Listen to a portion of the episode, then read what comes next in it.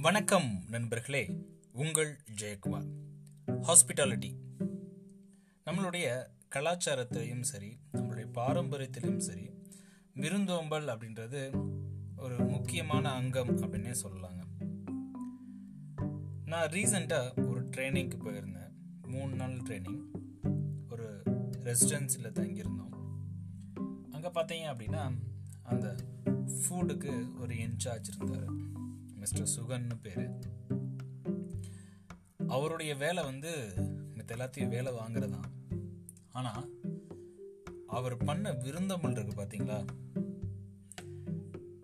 நம்மளுடைய மனமும் சரி நம்மளுடைய முகமும் சரி எந்த இடத்துல வாடுது அப்படின்றத முகக்குறிப்பு அறிஞ்சு நம்ம கேட்கறதுக்கு முன்னாடி அவர் அந்த விஷயத்த செஞ்சு முடிச்சிருவார். நம்மளோட தேவைகளாக இருக்கட்டும். இல்லை நம்ம ஏதாவது புதுசாக ஏதாவது ஆர்டர் பண்ணாலும் சரி அதை நம்ம அவர் வந்து கொண்டு வர விதமாக இருக்கட்டும் நம்மகிட்ட பேசுகிற விதமாக இருக்கட்டும்.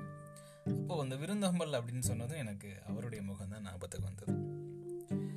நம்ம எல்லாத்துக்கும் தெரிந்த மிகப்பெரிய கவிஞர் கவிமணி தேசிய விநாயகம் பிள்ளை. அவர் திருவனந்தபுரத்தில் ஒரு பெரிய வீட்டில் குடியிருந்தார். அவர் வீட்டுக்கு எதிர்த்தாப்புல ஒரு சின்ன வீடு. அங்கே வந்து திருமண நிகழ்ச்சி நடந்துட்டுருக்கு அந்த வீட்டில் வந்த விருந்தினருக்கு தங்குறதுக்கு இடம் இல்லை அப்படின்னால அவங்க தன்னுடைய வீட்டுக்கு கூப்பிட்டு அங்கவே அவங்க வந்து கல்யாண நிகழ்ச்சியும் நடத்துகிறாரு கல்யாண நிகழ்ச்சி நடந்துட்டு இருக்கு அவங்க எல்லாத்தையும் நல்லா வரவேற்று இன்முகத்தோட அவங்க கூட மனமகிழ்ந்து இருக்காரு கவிமணி அவர்கள்.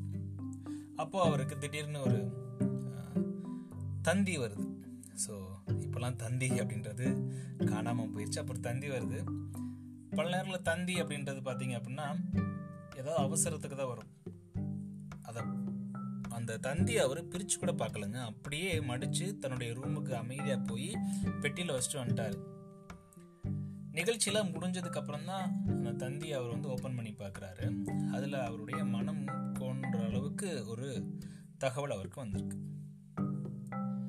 அப்போது அங்கே இருந்த இவருடைய நண்பர் ஒருத்தர் கேட்குறாரு ஏன்பா நீ வந்து அந்த தந்தியை பிரித்து பார்க்கல அப்படின்னு கேட்டதுக்கு ஒருவேளை ஏதாவது மனம் வாடும்படியான ஏதாவது ஒரு தகவல் வந்துருந்துச்சு அப்படின்னா என்னுடைய மனம் வாடி இருக்கும் என்னுடைய மனம் வாடினோடனே என்னுடைய முகம் வாடிடும் முகம் மாறினதை பார்த்து அவங்களுக்கு ஏதாவது சங்கூச்சங்கள் ஏற்படலாம். ஏன்னா நல்ல விஷயம் நடந்துட்டு இருக்கு. அந்த இடத்துல நான் அங்கே வந்து அவங்களுக்கு வந்து ஒரு எதிர்மறையான விஷயங்களை நான் வந்து அவங்களுக்கு தெரிவிக்கக்கூடாது.